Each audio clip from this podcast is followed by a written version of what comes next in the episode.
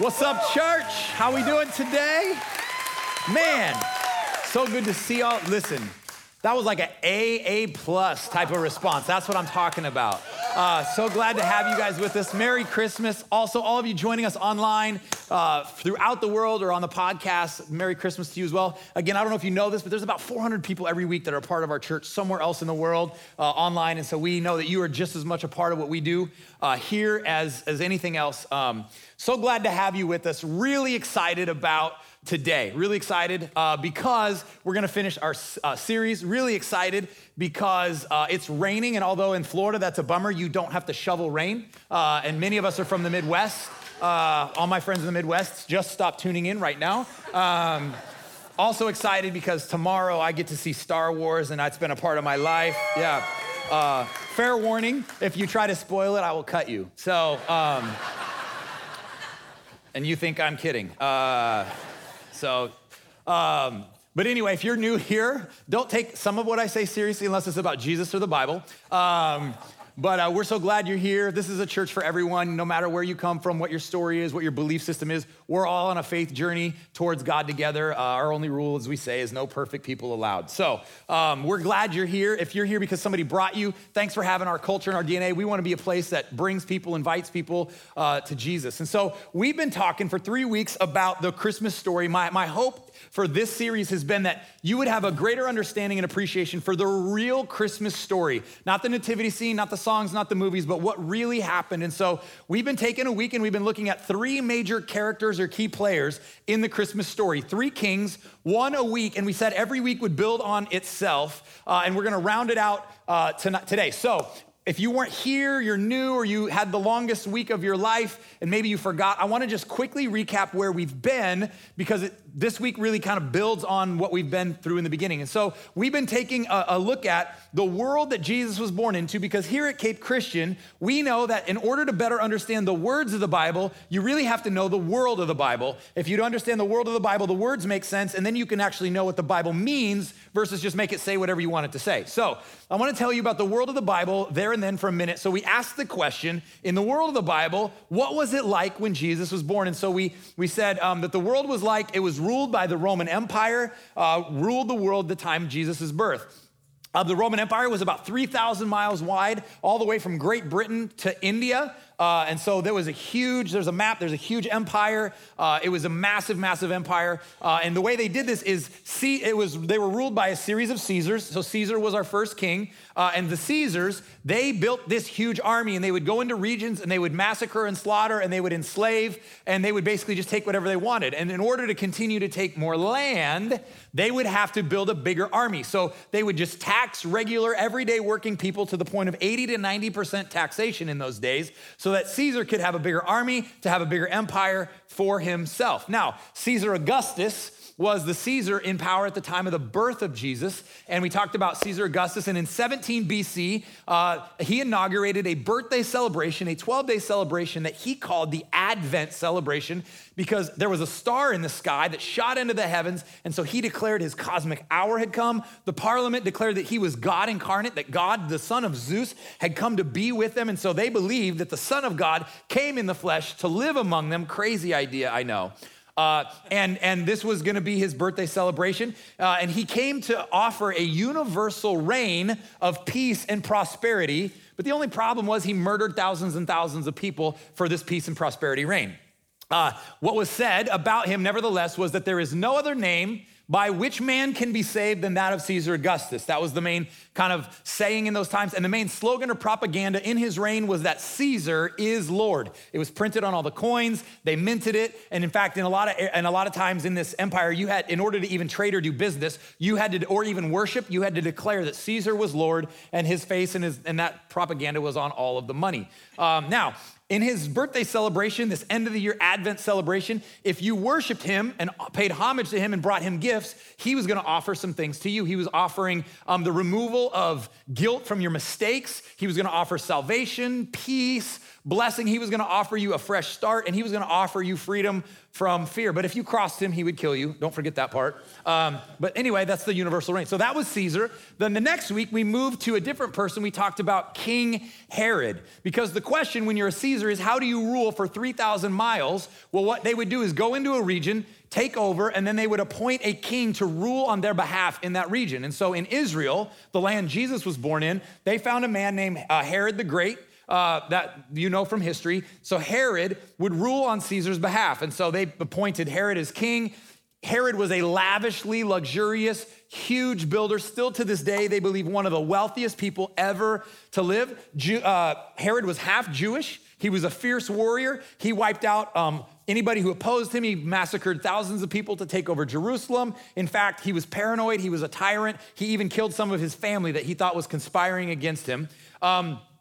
But he also used a lot of Jewish tax money, Jewish money, to build all kinds of things for Caesar, and a lot of it wasn't even in Israel. So he's taxing the backs of the everyday working people to build stuff to suck up to Caesar so he can stay in power and live a life of luxury. We talked about last week how he literally rebuilt the desert with waterways and mountains and palaces and all these things. And basically it was so that he could live in a life of luxury to keep Caesar happy, and that was King Herod. So these are the surroundings, the world that Jesus was born into, that he came out of heaven into the world, was one where the Roman Empire's in control, Caesar is God, and Herod is king. And now we're gonna get to our third king, and I have been shocked at all the speculation of who it could possibly be. I mean, you guys have like cornered me, like, is it this guy, is it this Babylonian prince, what about Persia? Like, some of you have done more history research this week than you ever did in school, because you're trying to guess who it is. And I hate to disappoint you with the blaringly obvious, but the world that Jesus was born into was a world where Herod was king and Caesar was Lord, but then Jesus was born.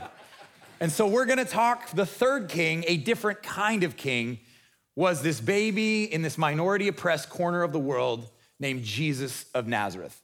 So let's pray and we'll talk about this third king. God, thank you for your word. I thank you, God, that I have grown up hearing this story and reading it so many years, but every single time I do, every single time I tell it, read it, hear it, you bring new revelation, new depth, new meaning, and new understanding, which for me has increase my appreciation and my awe for what this story means and what it did. And God, I'm so grateful that it's not just a story about there and then, but it has a huge, significant impact on me here and now. And I pray that it would do that for everyone, that we would understand that this is not just an old history lesson, but that this has everything to do with how we live our life. God, I pray that you would speak to our hearts, God, and I just thank you that you care about the things that we care about, even if they're not as important as maybe the birth of Jesus. And so I'm just so thankful that 42 years ago, George Lucas had an idea, and it was Star Wars, and it's been a part of my life.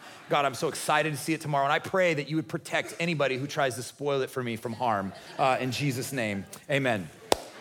So, speaking of Star Wars, have you ever been so excited or anticipated or been a part of something and you were so just jacked up about it, and you had to make it that you were so excited, and then you went to experience it, and it was a giant letdown. Like, maybe you anticipated it, or you spent a lot of money, or you had all this anticipation, or you spent all this energy, and then you went and you're like, dude, for real? Like, that's it? Like, for real? Now, I'm really hoping that doesn't happen to me tomorrow in Star Wars. But if you were a part of the Christmas story, this probably would have been a scenario. I can think of a time when that happened to us. This time of year is full of tree lighting, Christmas tree lighting, and there's all kinds of festivities. And so when Madison was younger, we got told about this Christmas tree lighting. It's like, it's amazing, it's really cool. You gotta go to this Christmas tree lighting. So we're like, we're gonna do the Christmas tree lighting. It's about to be awesome. Like, we're pumped up. They're like, you gotta get there early. So we went early. We got a good parking spot. We waited in line. We paid the money. Like, we were there. We're like, this is about to be awesome, this tree lighting. And I'm like expecting, Disney, the projection on the castle, fireworks. I'm like, this is about to be amazing. And so all the volunteers are like, it's time. So they herd us into this area. And so there's this countdown. It's like 3, 2, 1. And they plugged these lights into this like 15-foot tree, and half of them didn't work. And then this like choir sang like part of a song. And so I'm like, okay, cool. So like, when's it about to happen? And like, that was awesome. Thanks for being here. We'll see you next year. I'm like, what? That's it? Like I paid that money, waited in line, got a parking spot for like the Kirk Clark Griswold like moment, like not to happen. And listen, if you don't understand that reference, your parents didn't love you, okay? The ABC Family version though, the ABC Family version. And so it was like a tree that almost could fit in my house. Half the lights didn't work. And I'm like, yo, like that's it. And now I have this problem because I built it up and I told my friends and I'm like, so I either have to go tell them like, yeah, I was a giant letdown, like you shouldn't go. But instead I was like, no, you're gonna feel my pain. Next year you need to go, you need to get there earlier. Like it's amazing, you don't wanna miss it. Cause if I'm in pain, I don't wanna be alone. Listen, if you were there at the time of the birth of Jesus, it would have been very much like this. In fact, what makes this story so amazing and so powerful are the circumstances around it. For the last 2 weeks, we've been talking about the world that Jesus was born into. Now I want to talk about the circumstances around his birth because I think there's a lot that we miss and we lose on the appreciation of what was happening around it. But if you were there then, this story is so disappointingly and grossly underwhelming. Because today, what is the most powerful and what is definitely the most told story in the last 2,000 years was only experienced by a very small group of people in a very private way who basically mattered to nobody at the time. So to help you understand the story, I wanna back up and kinda help you understand the key players, because there's some key players you've maybe heard of, but then there's some key players, or maybe you're new to this whole journey. I want you to know the story. And so the setting around it goes like this. Thousands of years ago, God had decided that there was this tribe, this group of people that were gonna be his special people. And through them, he was gonna bless them and they were gonna be a light to the world. And that was through this guy named Abraham. Well, Abraham had a grandson named Jacob, and Jacob had all these sons, 12 sons that became tribes. Jacob's name got changed to Israel, the nation we know today, and those tribes became the nation of Israel. And so there was this promise that he was gonna give them a land and they were gonna rule and reign and it was gonna be true peace and prosperity, but not just that they were his favorite, but that they were gonna act like God to other people and bless all the nations through them. Well, this King David came hundreds of years later and established his kingdom, and he's known as the greatest king of Israel, but like a lot of us, I think they didn't handle their success and their prosperity well. They used it for themselves versus others. And so this kingdom ends up getting taken over. They find themselves in slavery to the Babylonians, to the Persians, the Romans over hundreds and hundreds of years. So for hundreds of years, there have been this just oppression. We're like, we are not living the way we're meant to live. There's brokenness, there's oppression, there's slavery, there's taxation. It's terrible. But over those years, God would send prophet after prophet after prophet. A prophet, if you don't know that word, is just a messenger of God. And they had these very specific predictions that a savior called Messiah was gonna come, and he was gonna fix everything that was broken in the world in the past, present, and future. And so some of the predictions were that he was gonna be born of a virgin, which like that happens ever. He was gonna come from Bethlehem, this tiny little town. He was also gonna be of the lineage of David. And so and that's just a few of many predictions. And so even though there's these terrible surroundings going on in their world, there's these whispers and these hopes. They're holding on to this hope that one day, Savior Messiah is gonna come and reestablish the kingdom. But what they expected was a kingdom like what they experienced, a kingdom where he would reign on a throne, there would be political power, economical power, military power. And so this is what is going on underneath the surface, and they're just waiting for Messiah, and the prophets have been silent, and they're oppressed, and it's terrible. It's like, man, what is the deal? And then we have the picture of the Christmas story where God decides, now is the time I'm gonna send my son, into the world. And so I want you to understand what's going on, because I think if you put yourself in this story, you'll have a much greater appreciation. And again, I hope you will never see this story the same ever again. So I wanna introduce you to two of the key players that maybe you're not as familiar with, and their names are Elizabeth and Zechariah. So with everything I just told you, here's where the Christmas story starts. There's this couple named Zechariah and Elizabeth. They're really old. They wanted to have kids, but for whatever reason, they couldn't have kids, infertility, super bummer. There was shame involved in that time and culture. Well, they're old in years, and an angel, Gabriel was an angel, like a messenger of God, shows up to Elizabeth and he says, guess what? I have great news for you. You found favor with God. You are going to get a child. What? We're gonna get a child? Yeah, I'm not even done yet. You're gonna have a son. You're gonna name him John. He's gonna be John the Baptist, and he's going to be the one who is the contemporary of the Messiah. He's gonna announce the coming. He's gonna pave the way. He's going to be the messenger that Messiah has come. What? I'm gonna have a baby? Not only am I gonna have a baby, but it's gonna be a boy, which was significant in that culture. Not only is it gonna be a boy, but he's gonna announce the Messiah, and he's gonna be the one, and Messiah's coming, and he's the one, and oh my gosh, like I can't believe this. And so if you're Elizabeth, what's the first thing you do? You're like, I gotta tell my old husband. He's like, hey, Zechariah, guess what? The angel Gabriel just came and told me, like, we're gonna get pregnant, we're gonna have a boy, and he's gonna be the one who brings Messiah. Can you believe it? And Zechariah's like, his reaction to all this is like, there's no way that's happening, I don't believe it. For real, that's his response. So he's like, we're old, this doesn't work, we've tried, we're past that ship has sailed, biology, like ain't happening. Messiah, like have you seen Caesar? Have you seen Rome? Have you seen the taxation? Yeah, right.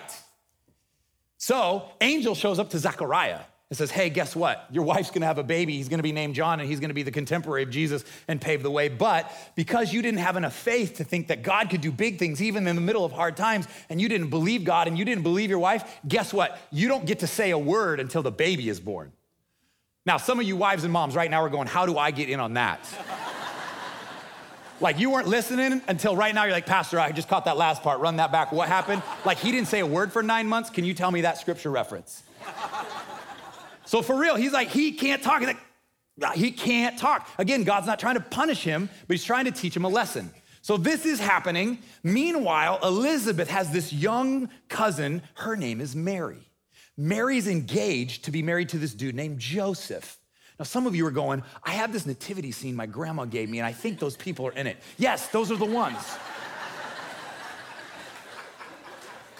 So Mary's engaged, but they're not married, so they're not doing the thing. And so this same angel, like this must have been a power family, because the same angel visits cousin Mary and says, hey, guess what? You have found favor with God. God has saw that this is the perfect time to send Jesus. He's gonna send his son to the earth, and you are going to be the mother of the Messiah. But it's not gonna be through Joseph. It's not gonna be through any man. The Holy Spirit, the Spirit of God is gonna come on you, and you are gonna give birth to Messiah. And Mary's like, oh my gosh.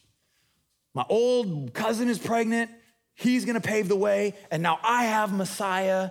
This is just, and it says she pondered these things in her heart and she broke out in song.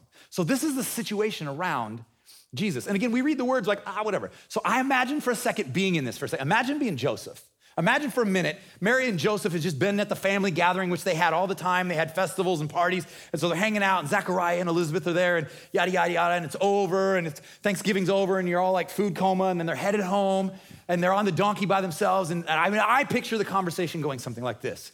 Joseph's going, gosh, Mary, can I just say, your family's amazing. Like, I just can't wait to be a part of your family. Like your mom and your dad, they just seem to love me. They've taken me in like a son. Your cousins are amazing. Like, I just love your family. Like, I can't wait to start a legacy and be a part of this lineage. Like, gosh, I'm just so blessed that we're together. I'm so glad that God put us together. And listen, I don't wanna sound insensitive. I don't wanna, maybe it's too touchy, but I couldn't help but notice, like, what's up with Zechariah?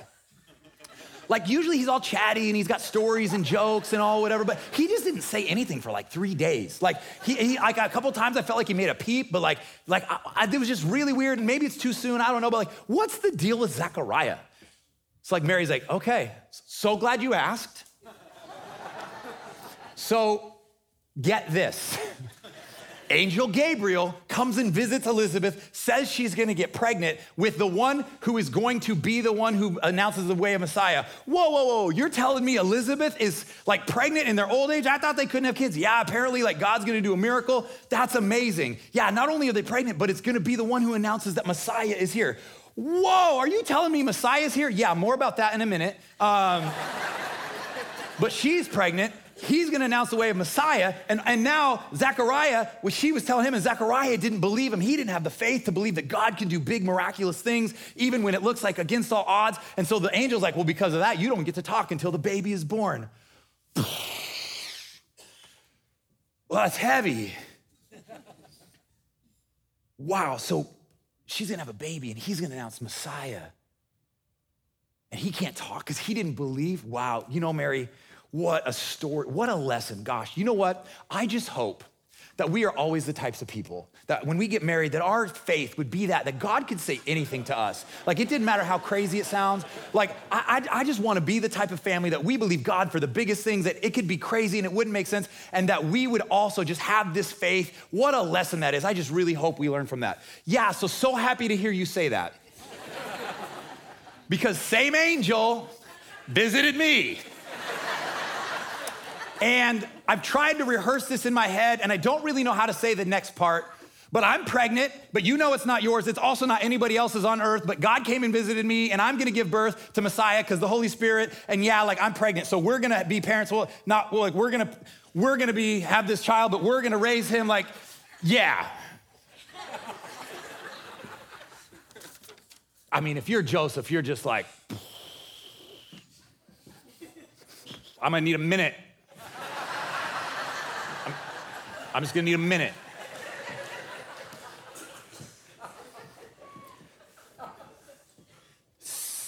So you.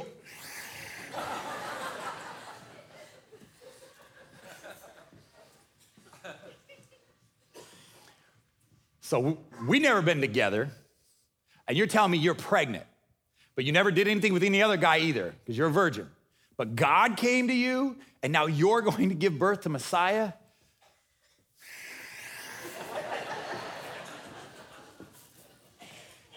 Now listen, I don't know about all that, but I almost think Zechariah had to happen first. Fellas, you feel me on this. Because I imagine going like, so listen, so you're gonna be the only woman to ever give birth to somebody, you virgin and God and the prophecy and David and Bethlehem, okay. Well, listen, I don't know about all that, but I was in the room with Zechariah, and that fool didn't talk for 3 days, and I ain't going down like that, so whatever, cool, like, cool. Whatever, let's have Messiah. Let's have the Savior.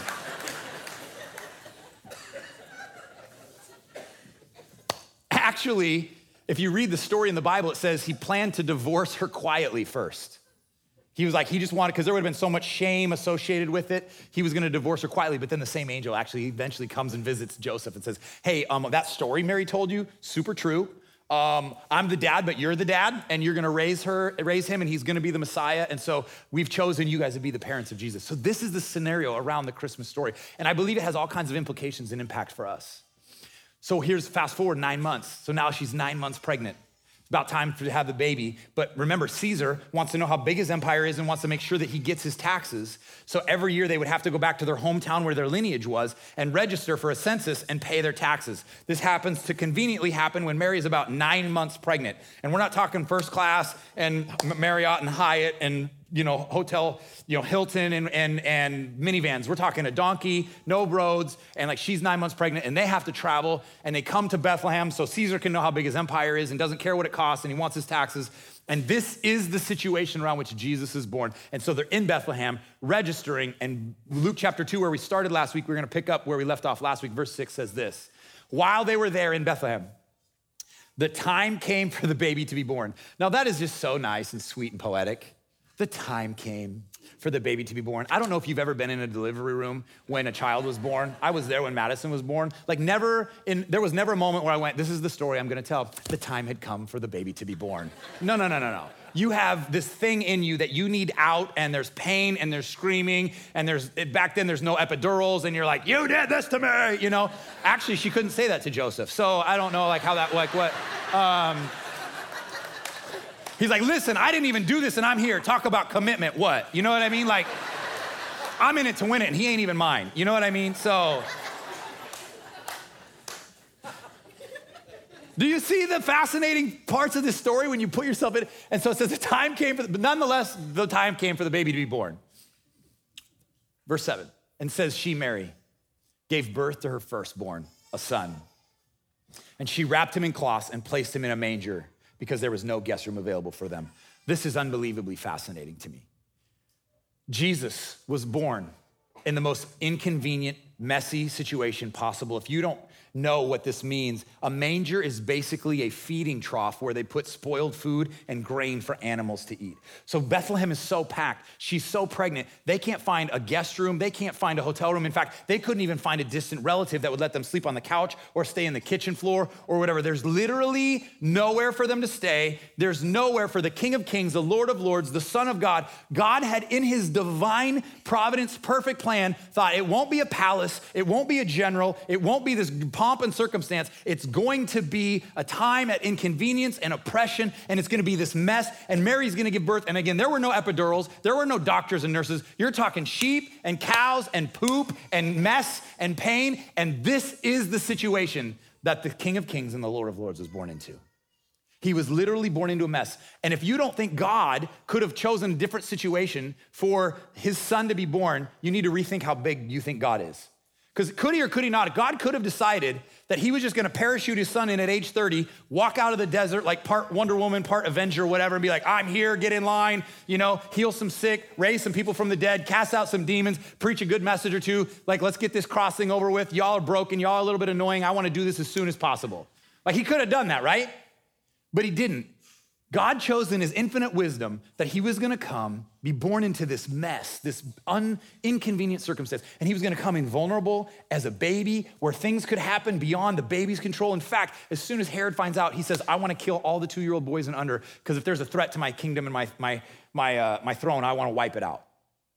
Jesus came in vulnerable. Why? I believe it's so important. And this is, to me, what I think sometimes is missed in the Christmas story. He came in, and he didn't just come in as God and Zeus and whatever, and with the lightning and thunder and, all this stuff, and came from the dead. No. He lived 30 years. He was born into the slavery side of humanity. He was born oppressed. He was born in a barn, laid in a feeding trough. There was nobody there. His mom wasn't married to his dad.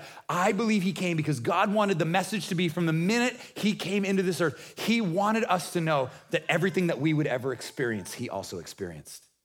That you do not have a distant God who is a distant king who can't connect to or relate or understand, but he knows what it's like. He knows what it's like to feel like you're born into the wrong family at the wrong time, on the wrong side of the tracks, on the wrong economic side, on the wrong military side, on the wrong political side. He understands what it's like to grow up in that and still accomplish the mission of God. In fact, one of the New Testament writers says it this way. He says, we don't have a high priest or a savior who can't connect and relate to us, but everything we went through and everything we've been tempted with and every experience we had, we have experienced.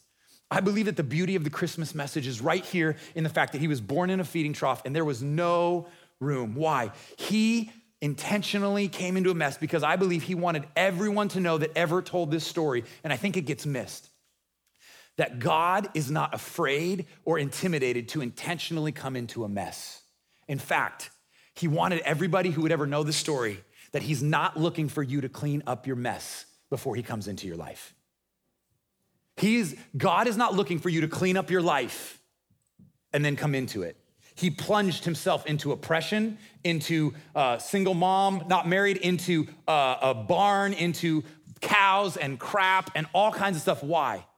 Because he didn't ever want there to be this idea that I have to do a bunch of stuff and clean myself up and get right and be right and act right, and then maybe, just maybe, then God would come into my life. No, he came into a mess because he wants everybody to know, I am the one who came to solve and fix all this broken stuff for humanity once and for all. I came to make a way where nothing on this world can make a way. There's no external thing. There's no amount of money, no amount of power, no amount of military, no amount of crown, no amount of kingdom that can ever solve for you this guilt problem, this salvation problem, this hope problem, this peace problem, all this fake problem. Promise of fake peace and fake promise of fake joy and blessing. No, I actually came to bring it, and I don't need you to clean it up, and I'm not going to be a million miles away. I came to walk among you and talk among you, and I'm going to sit with sinners, and I'm going to sit with tax collectors, and I'm going to touch sick people, and I will always be among the people because that's the kind of God I am.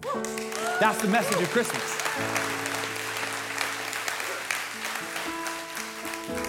Some of us are waiting to clean up our life and then give God a chance, but it's backwards. It's opposite, in fact. You don't get sick and then wait till you get healed and then go to the doctor. You don't have a pipe burst and flood your house and go, we got to clean up this flood and fix the pipes, and now we'll call the plumber. But some of us, we do that with God, and because we are ashamed or embarrassed or annoyed or mad at ourselves for the mistakes and the insanity that we keep inviting into our own life, and we just assume that God is the same way, but God couldn't be more different. He is so committed to the long haul. In fact, one of the beautiful things about a baby being born is as soon as that baby comes in, it's not like, oh, that was a cute moment. No, like you're committed to this long-term relationship. For better or worse, long haul, like that's how it's supposed to be. And I believe God came as a baby so he would be able to communicate to us, I am committed to you for the long haul. I'll come into the mess, I'll come into the brokenness. I don't need you to clean or fix your life up for me to come into it. And I wonder how many of us, we're just sitting there going like, even sometimes coming to church is hard because I feel so guilty. That's the stuff Jesus came to take care of. You don't have to put on a front and pretend you're perfect. In fact, you bring your junk to him because he's the only one that can clean it up. This is Christmas.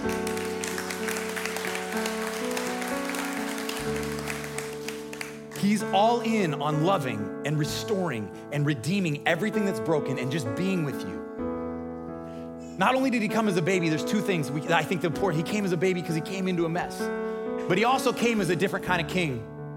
He was the different kind of king than Caesar, a different kind of king than Herod. He was a different kind of king who had a very different kind of crown. These guys used their power to lord it and oppress.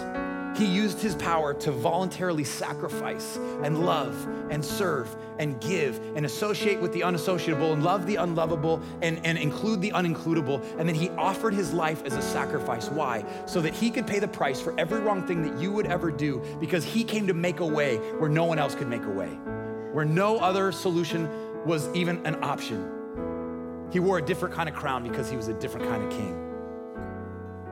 He died on a cross, defeated death, rose again and went to heaven so he could sit as the King of Kings and the Lord of Lords. But he said, I did not come to be served, but to serve. I came to love. I came to give. He's not a distant king. He walked among the people. He's a personal God who wants to touch the areas that need fixed, who wants to associate with the people who feel like their life is too much of a mess to be associated with. It's why he came. It's the most crazy paradox, and it's the beauty of the Christmas story to me. This is one of the favorite messages I've ever preached because I don't think I've ever fully appreciated it this way. That the crown of all heaven, the most royal being in all the universe, came and gave himself as the gift to us. Now, if you think about this, Christmas is about celebrating the birth of Christ, right? In every celebration, there's always an honored guest, is there not? Whether it's a birthday party or a graduation or a bar mitzvah or a retirement party, there's a celebration, there's a gathering, and it always points to a guest who is the guest of honor, correct? A wedding, a best man speech, right? Christmas is that. This Christmas is the idea of a guest, but the difference is the gift is Jesus and the guest is you. This whole thing points to Jesus coming from heaven to give himself as a gift so that you could be the honored guest. How much value does that place on us? He didn't come to be served, but to serve. He came to sacrifice his life. Why? He's the gift. You're the guest of honor in this history story where if you receive him and make room, he points to the value that you have. It's unbelievable. And that's who you are to the Heavenly Father. And that's what the first Christmas was. You're the honored gift. The birth of Christ was the Heavenly Father's toast and special moment of all eternity and all time to give the special gift in front of the angels and all the earth.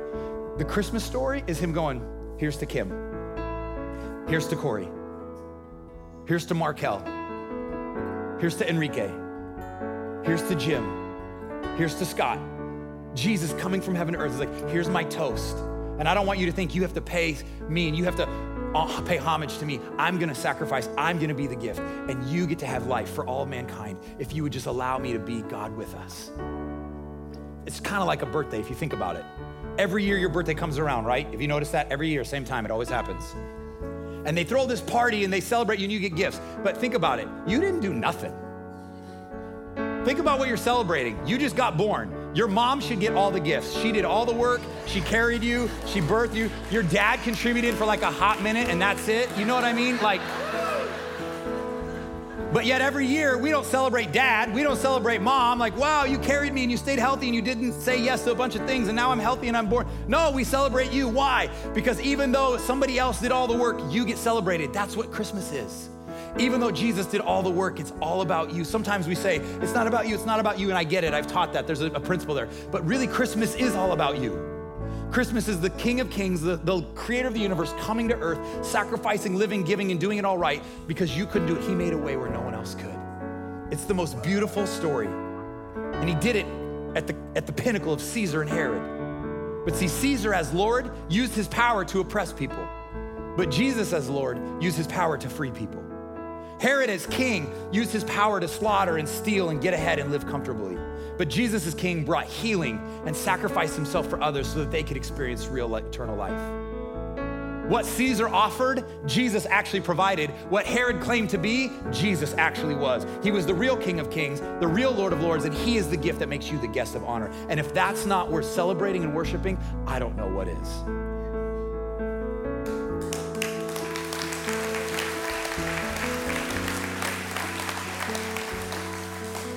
Christmas, he came as the gift so you could be the guest of honor. He came into a mess because he didn't want you to ever think you had to clean your life up and then come to him. I wonder how many of us, we need to make a way and go, man, if this is the story, I need to make room in my life for God. Jesus is not waiting for you to clean your mess up. You can come to him.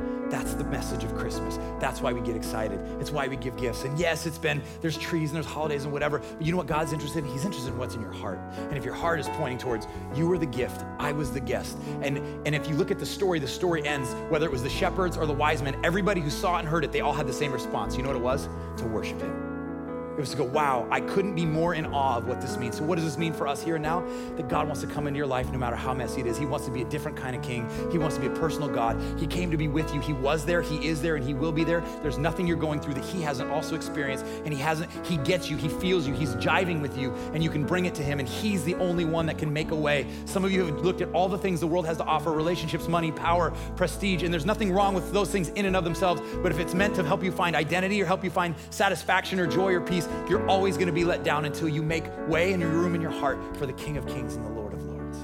And so I wonder if, to end this Christmas series as we go into the holiday, if we couldn't join history, join the angels, join the choir, and worship God for the awe and the power of what this story means for us here and now. So if you're able, could you just stand to your feet and let's praise the one who came and made a way when no one else could.